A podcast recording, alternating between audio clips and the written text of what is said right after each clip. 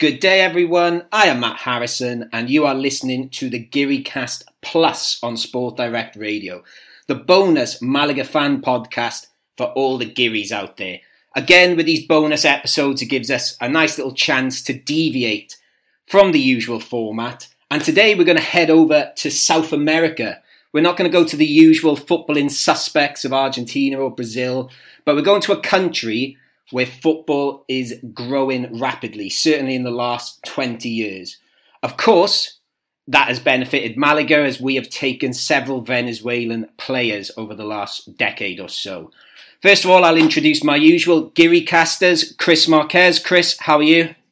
I'm doing very well, Matt. How are you? I'm excellent. It's a very, very nice day here in Marbella. Um, nice day to sit inside and do a podcast. Um, and also, I believe it's a bit rainier in England, Alex. But how are you?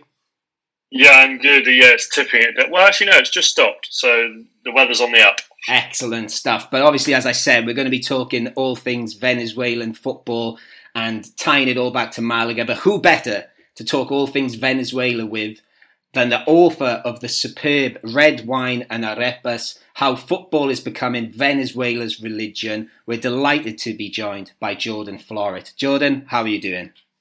Very well, thank you. Uh, pleasure to, to come on and talk about not just Venezuelan football, but also its uh, connections with Malaga, which I think, in terms of Spanish football, are perhaps unrivaled in the in the past ten years. Yeah, we're looking forward to getting. I've been very excited since I've read your book, and as you can see, I've got my Venezuela shirt on. I've, I've and there's a certain Malaga player which I adore, which I'm sure the other two are very bored of listening to me talk about him. But we'll get to him later. Um, before I come to you, Jordan, I'm going to go to the other two first and just ask Chris and Alex. Um, do you know much about Venezuelan football at all? I can't say I know anything really, apart from they have had players that have played for Malaga. Chris, I don't know. I don't know. I know the players who played for Malaga. Yeah. Okay. That, that's about it. That's cool. That that's cool. So this will be an educational journey for you. Um, I read um, Jordan's book. It was excellent. Uh, you know, let's just throw it out there. The other two haven't. Sorry, Jordan, but we're gonna. I'm gonna No give you the chance to sell it to them today. So first of all, Jordan, I suppose the big question here is obviously you are not Venezuelan. You're from the south of England, yes. Yeah, yeah, from Southampton. And so, how has someone from Southampton ended up going to Venezuela, writing a book about it, and, and why? I suppose why Venezuela?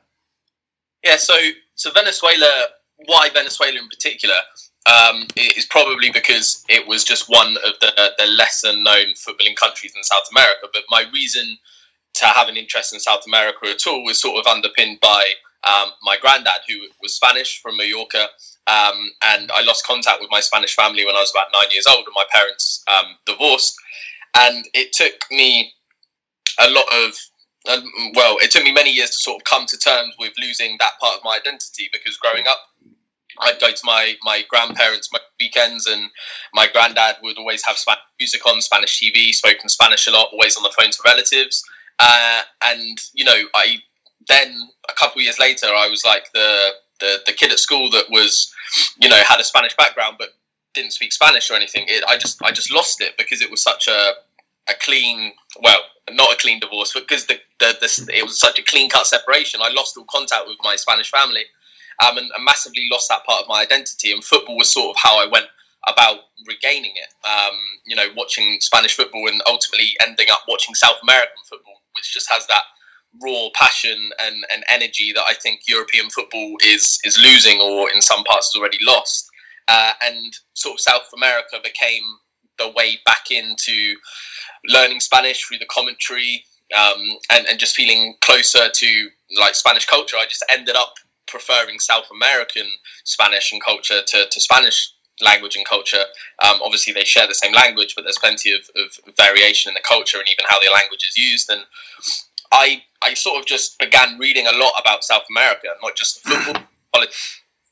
Uh, and when you got to Venezuela, I started reading about Venezuela. All the books were about Hugo Chavez and the revolution, or maybe Simon Bolivar, the you know the um, the the liberator, uh, as he's known. Um, so there was just nothing on English and Venezuelan football when I was reading about Venezuela, which was back in like 2012, 13. Uh, and the, what sort of made me increasingly interested in Venezuela is when I met my girlfriend, now my wife, um, who just had this this interest in, in Venezuelan culture and music that was just alien to me. She's completely English, but throughout secondary school, her best friend um, was a Venezuelan girl uh, whose father was a, an English diplomat, uh, and she'd gone to uh, a school um, with my with my girlfriend in London, and they became very good friends. So when I moved in with my girlfriend, um, and suddenly like it was reggaeton music on, she was cooking arepas, she had this interest in Venezuela, and I was just like, hang on a minute, like you know, South America's my thing. Why do you know more than me?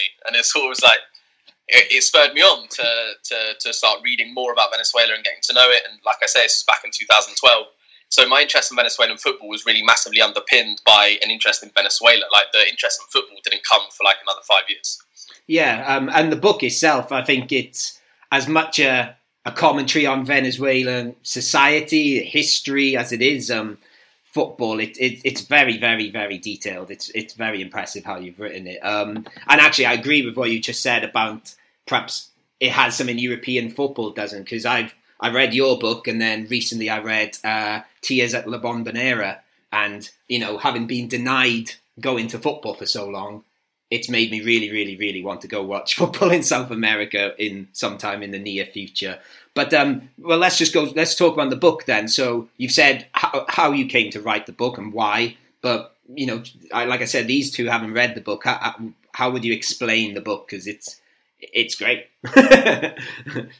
Um, so it it really I've always wanted to write a book. Um, it was sort of like a loose life goal, but I was never going to just sit down, brainstorm ideas, and think, yeah, I like that one. Let's come up with a book. I wanted a, an idea to grab me and happen very naturally. And I've been like freelance writing about football for, for like ten years. Um, like I'm a, a, copywriter and editor in my day job anyway, but um, away from football. Uh, and in two, early 2019, I wrote an article about um, Cristian Cásseres Jr. and the Venezuelan youth uh, national teams that have had good success uh, in the in the past decade, increasingly so since 2017. And um, this one article, I had always avoided writing about um, Venezuelan football uh, because I tended to avoid writing about Venezuela. Reason being is, as a freelance writer, I was sort of just didn't want to alienate anyone that regularly read my stuff because obviously Venezuela is one of those topics that everyone seems to have an opinion on. Like even if they don't know much about Venezuela, it's one of those things that people take one side or the other, even if they're clueless. Um, mm. That's just something it is. Like I guess topically, you could say the same about Israel and Palestine. Like somebody always is one or the other, even if they have no real understanding or knowledge. Um, so I'd avoided writing about Venezuela for that very reason. Um, and then in 2019, I wrote this article, um, and I wanted to. I, I, didn't want there to be um, any like political commentary and. I wanted it to purely be about the football, but equally, sometimes you have to say something to contextualize something. And I, I, I just wrote this one line um, because when I wrote the article, as always happens with Venezuela, between starting writing the article and publishing it, something changed, and I couldn't like not include that in the article. And what that was is um, Rafael Dudamel, the then manager, um, he welcomed um, Juan Guaido's ambassador in Spain. They were playing Argentina in Spain um, in 2019, uh, and then photos uh, sort of leaked of that meeting. And obviously, Mel had to make uh, a comment and offered his resignation, um, saying, you know, these photos taken in private. We asked them not to go public, but how it looked to the outside world is he was sort of welcoming Juan Guaido's ambassador when obviously Nicolas Maduro is, is the president, regardless of your views on that.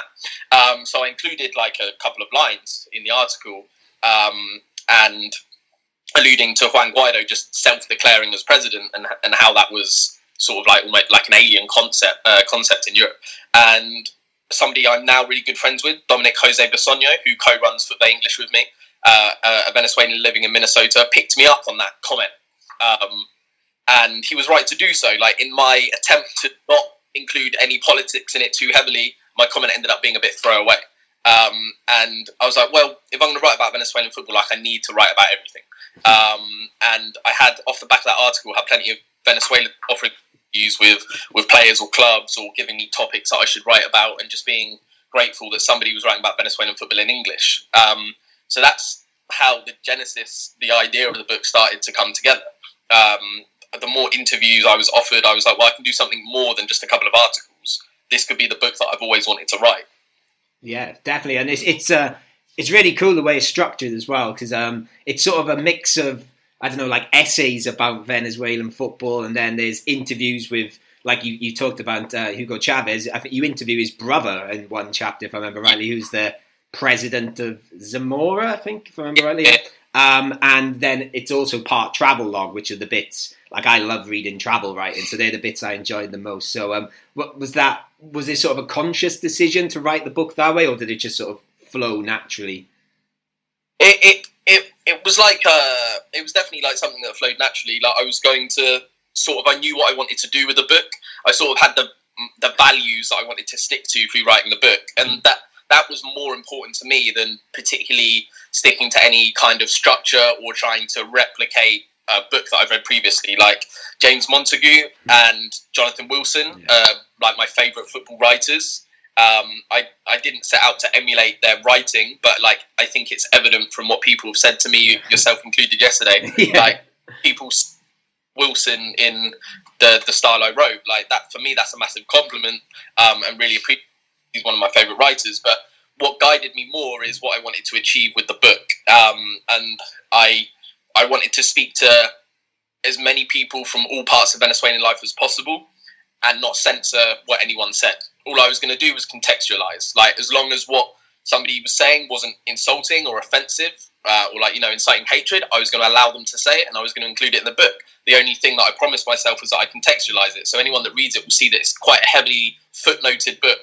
Um, and one thing that I did with that is I had footnotes, not end notes, because I know, like, well, I know there's always going to be people that won't even bother reading footnotes, but at least what I wanted to do is if I was uh, including someone's opinion um, that was political in any way, that I then contextualized it in the footnotes so there was clarity, background, and context. And like that's why I did footnotes, so it was there on the same page to see alongside rather than endnotes. Uh, so I was I didn't really set out with a structure. I know that I wanted to let people speak uh, and tell their stories, and that sort of led into me not actually doing too much planning with the book.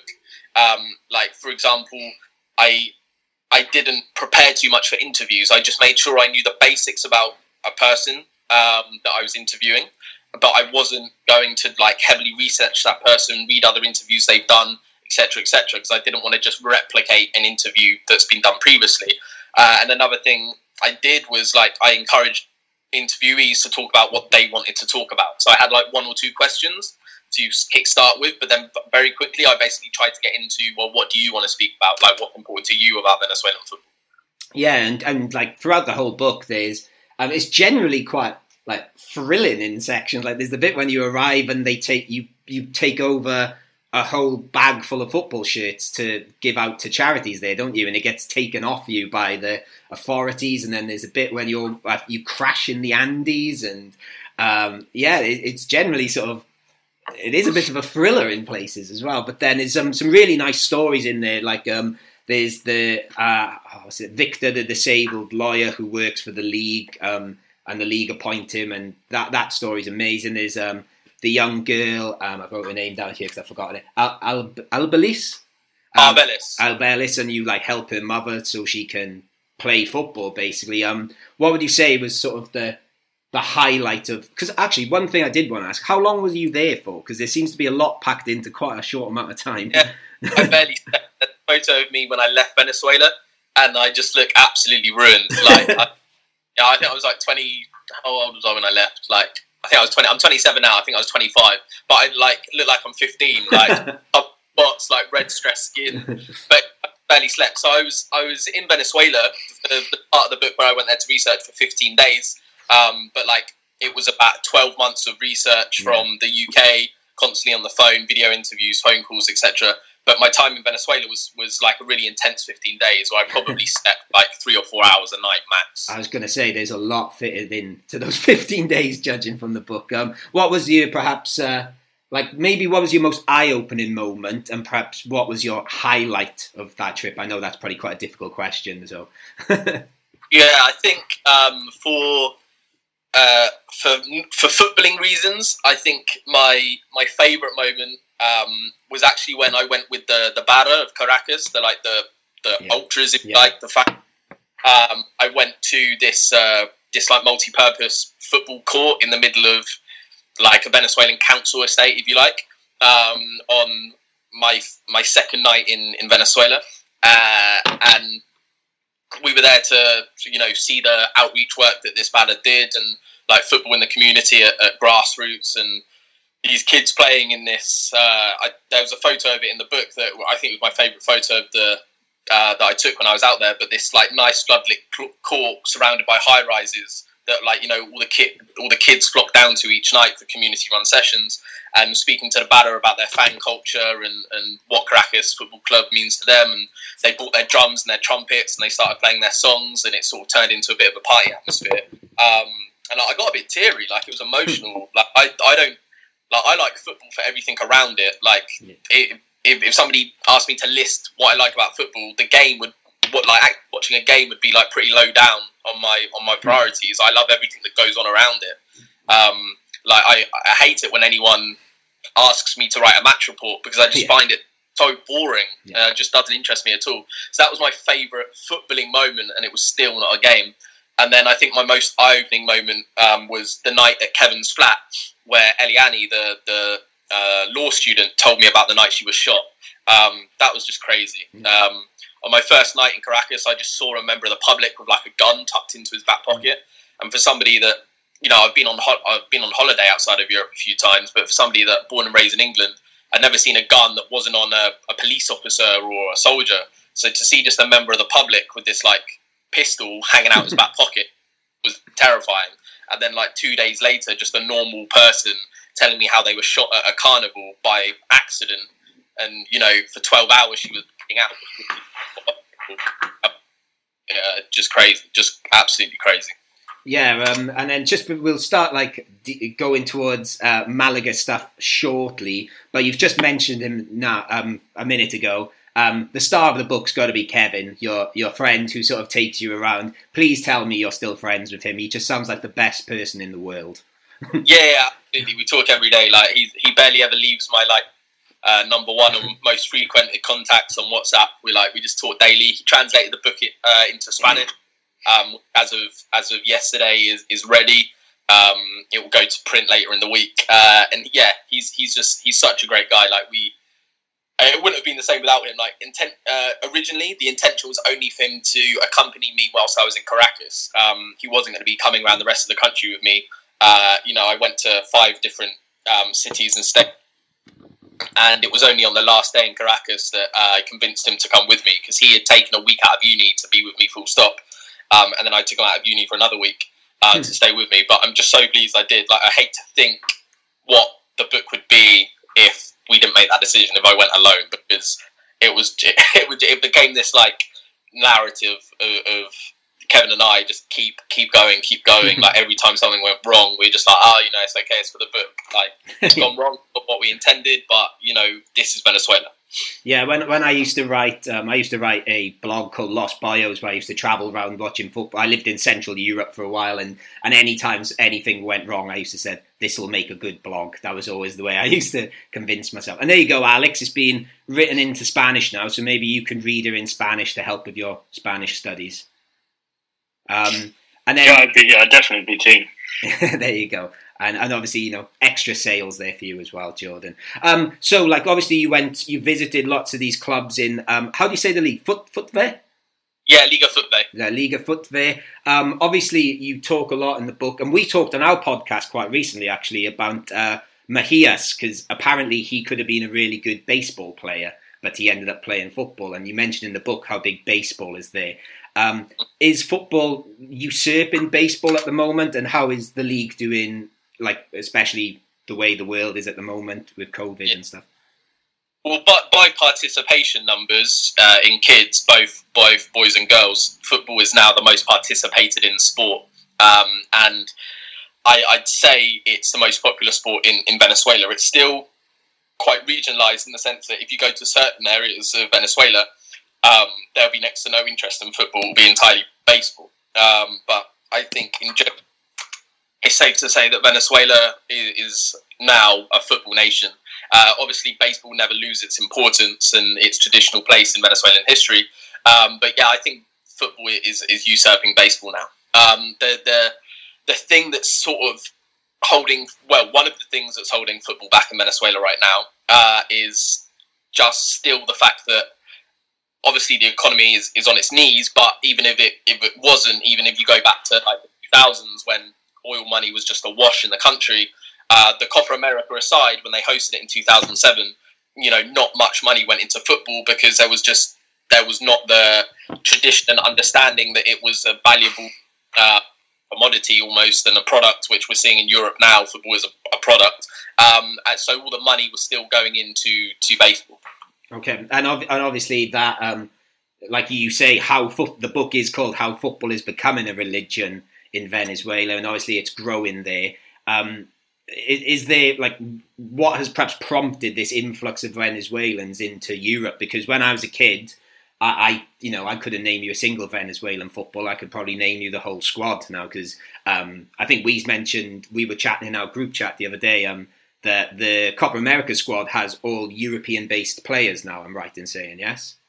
Yeah, so Venezuela, uh, the Venezuelan Football Federation, as always, uh, was a bit disorganized with that. So they released midweek that their 34-man preliminary squad, um, and it was an entirely overseas-based team. 18 of the 34 were in Europe. None of them were from Venezuela itself. Uh, and everyone was going on about, you know, for the first time in history, the Venezuelan team will be based entirely of, of overseas players. And then the next day, the Venezuelan Football Federation released like an extra 15 man squad purely of Venezuelan players. But the likelihood of any of them making a final squad, it, it, I would say, is, is pretty low. If one creeps in, it will be most likely a left back because Venezuela is still short of left backs. Um, but yeah, like it, it's it's certainly going to be heavily dominated by.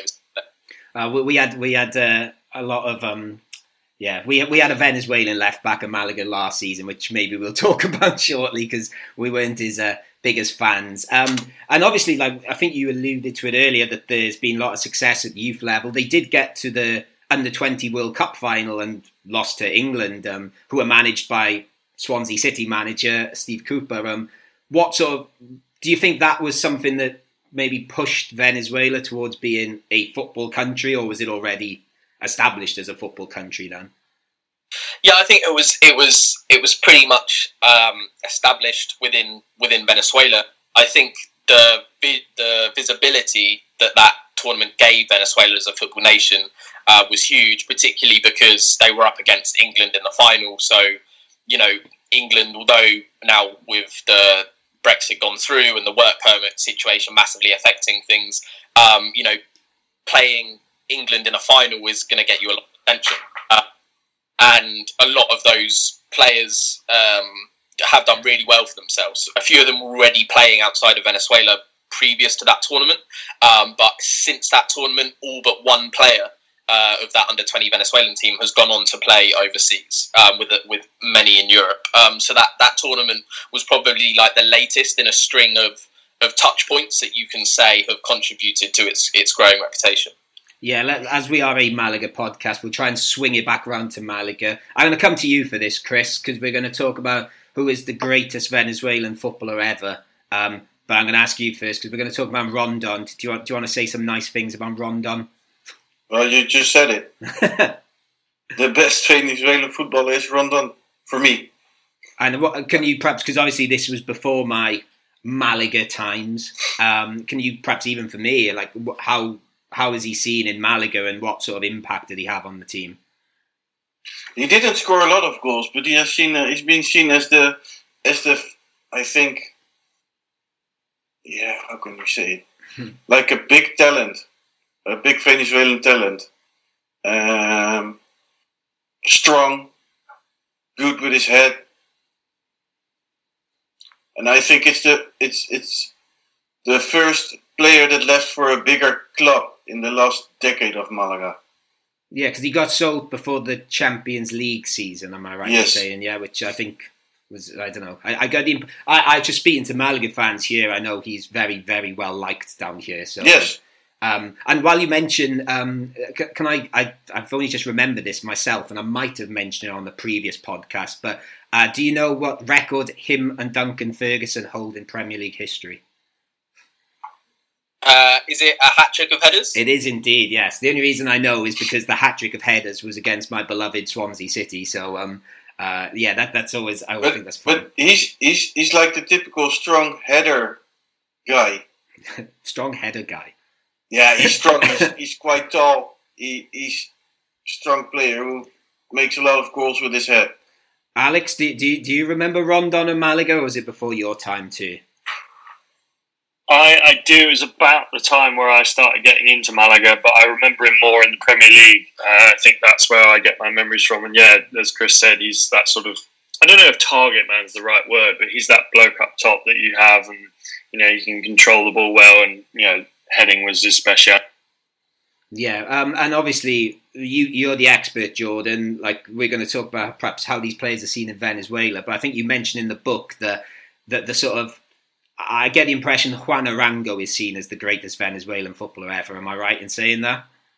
in terms of like fulfilling his potential, um, Arango is, is probably a lot of people's um, still favourite shout for best Venezuelan player uh, ever. Like I think when people like then try and get into semantics to like f- like you know sort of forge in their other suggestions, they say like Stalin Rivas uh, was like the most talented Venezuelan player ever, but like he didn't a lot of people feel like he didn't fulfill his potential, whereas um, Arango arguably did because he had those years with Mallorca, he had those years in Germany with uh, Borussia Mönchengladbach. So um, he he did a lot more for the Venezuelan game globally than Stalin Rivas ended up doing. Rivas will always be remembered as the first Venezuelan to play in Europe, um, and is a mercurial talent. Like watch even now, like watching his um, highlights videos on YouTube, although they're bad quality um, not just because it was like early 90s, but also the footage is, is poor quality.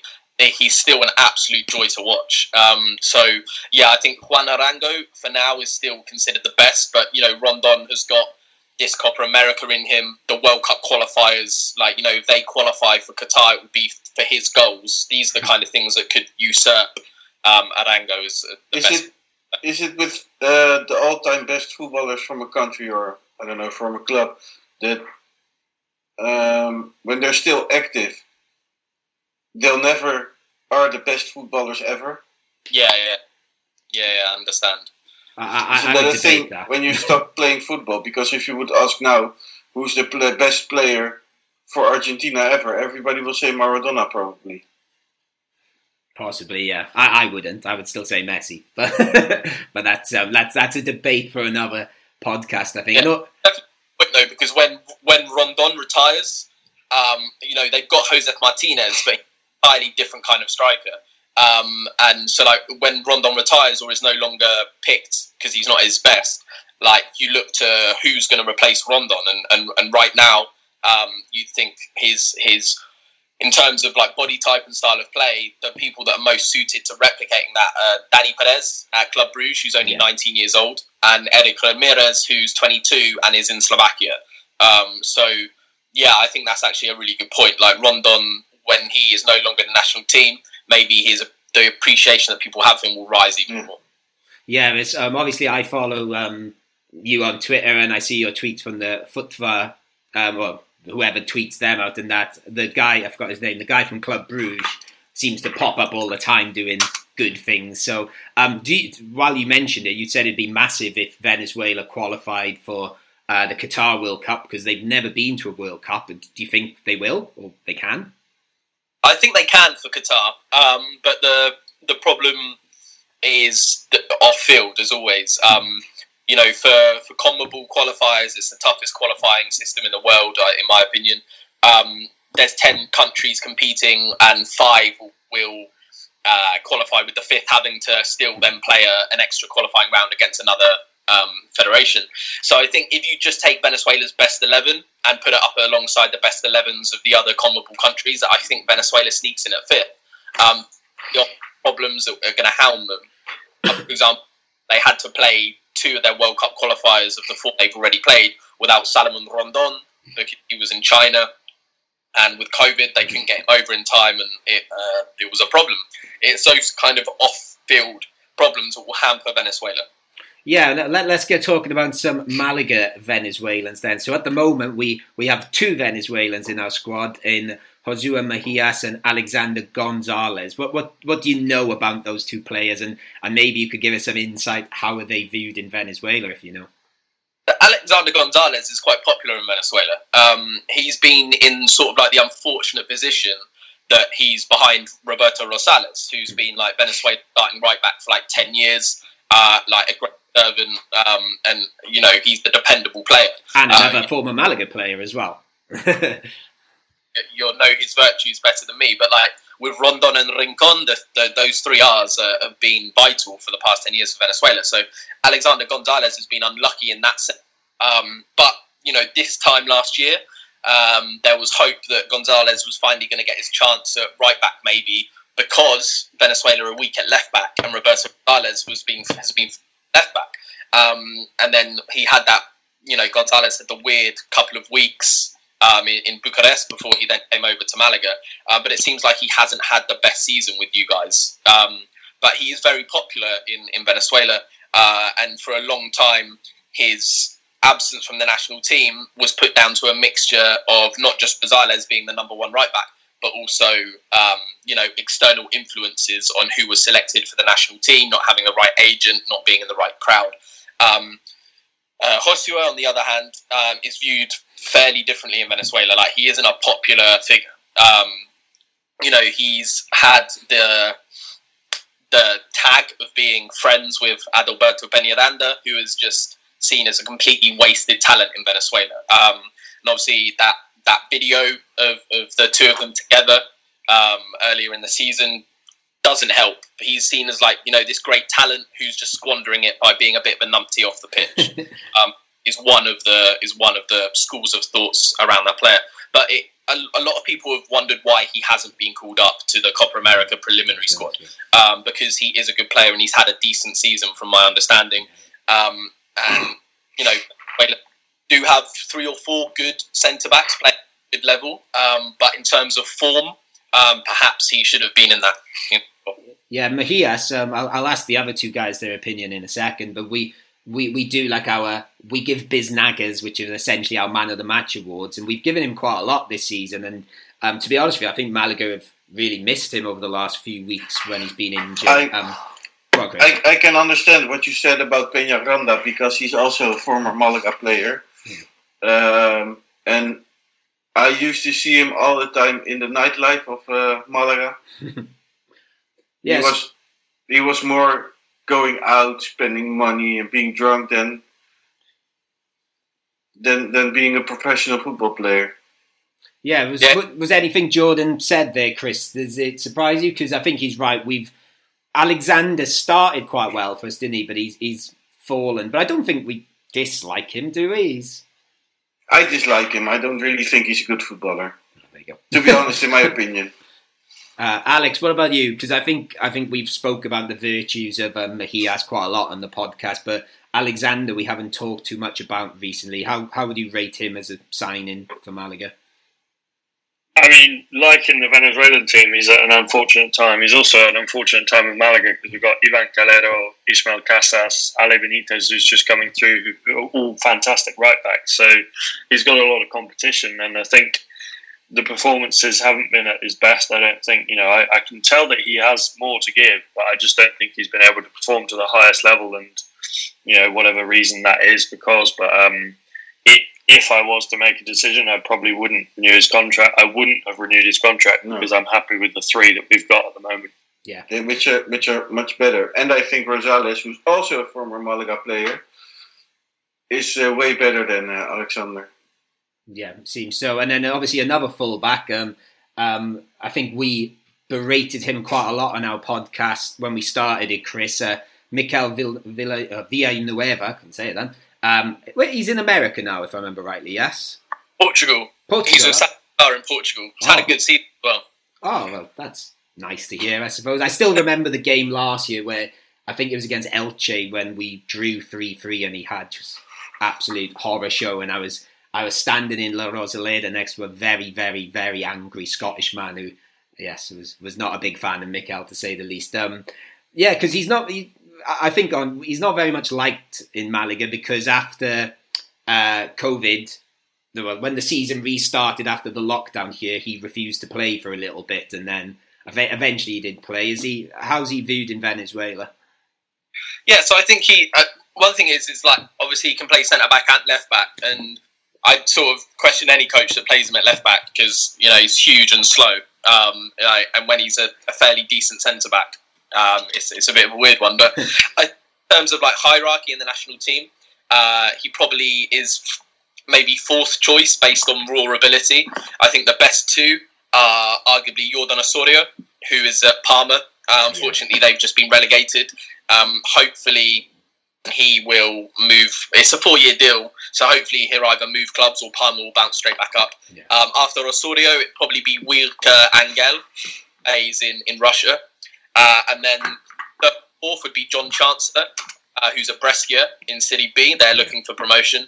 Um, and Mikel Villanueva. So uh, he's certainly always going to be in the national team as it stands, um, but he's not. Ne- don't think he's in the best partnership you know best two man partnership. Having said that, he had some great performances at Copa America 2019. Yeah, I, I forgot about John Chancellor. I love that name. Um, I forgot. To, yeah. as soon as he said his name, I smiled, thinking, "Oh, what a great name." Um, yeah, let's let's be honest. I'll be honest with the other two. When I suggested getting you on, um, Jordan, um, I think they both knew the main reason I wanted you on is because um, I, I, don't, I still don't know why, but I do love Juanpi. So can we can we talk about Juanpi? Um, tell me what you know about Juanpi. Is he liked in Venezuela? Because these two aren't his biggest fans, I don't think. yeah, he is. He is liked, and I think one reason why he's liked is uh, comes from a, a, football family in Venezuela. His brother Bernardo Añor is also a footballer. Um, he won the title of. Um, he was in the national teams prior to this year. Um, he's he's Juanpi's older brother. Their dad, Bernard, also called Bernardo, uh, is a former Venezuela player. Um, so he comes from a football family. His dad's currently on like the FIFA normalization committee that's running the Venezuelan Football Federation and is a well-respected guy. So he comes from like a football family in Venezuela. Uh, and you know he was in Europe from a young age. Uh, he was promising in the Venezuelan youth teams, and he's one of those players that um, he's just always been in the national team, like inoffensively. He's one of those players always get called up. He's reliable, but also like I think part of his charm is that he's he's a, he's aesthetic to watch. Yes, that's exactly what I was trying to tell the others.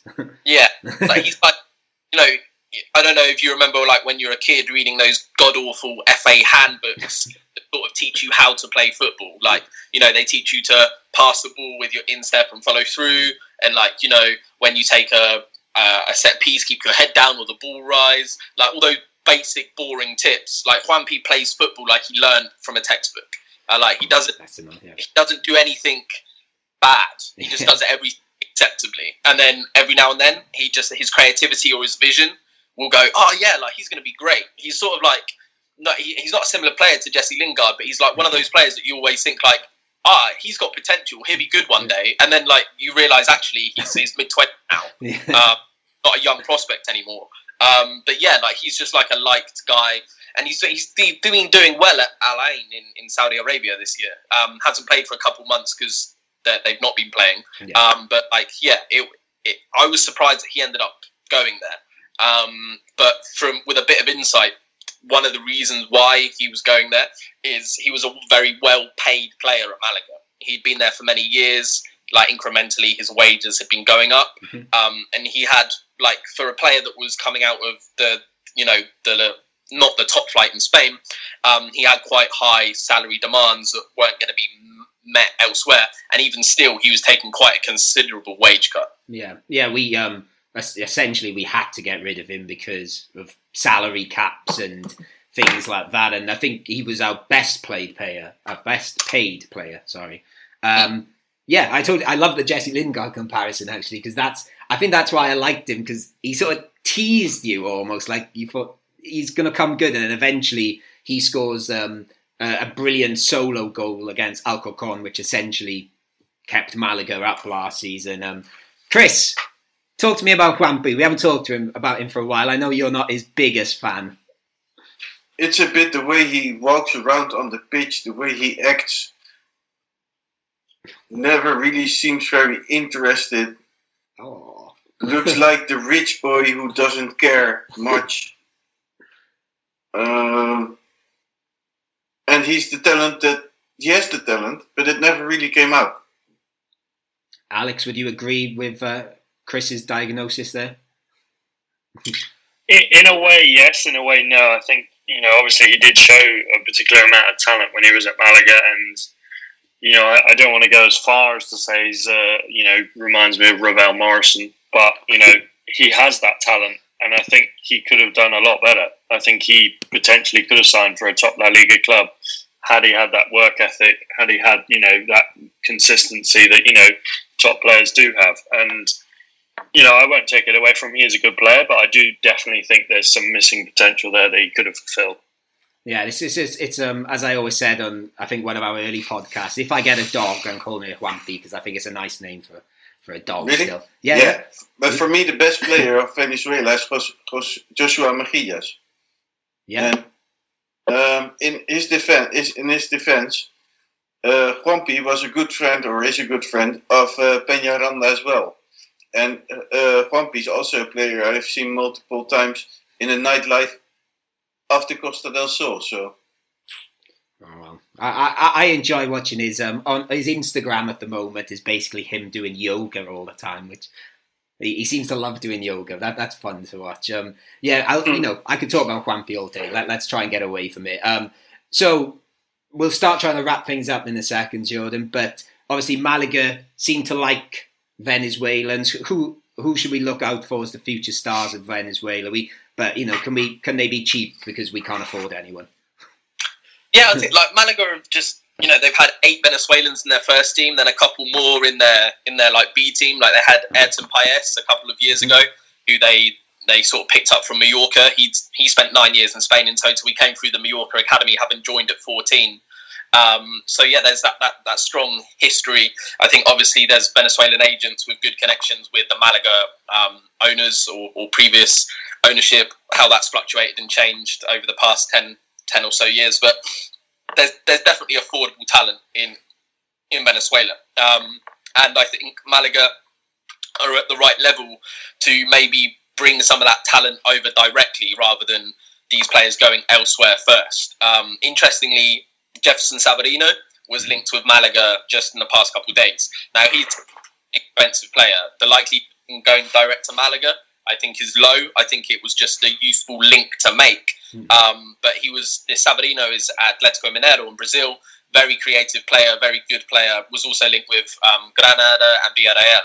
Um, I think only Villarreal are likely to be able to afford him.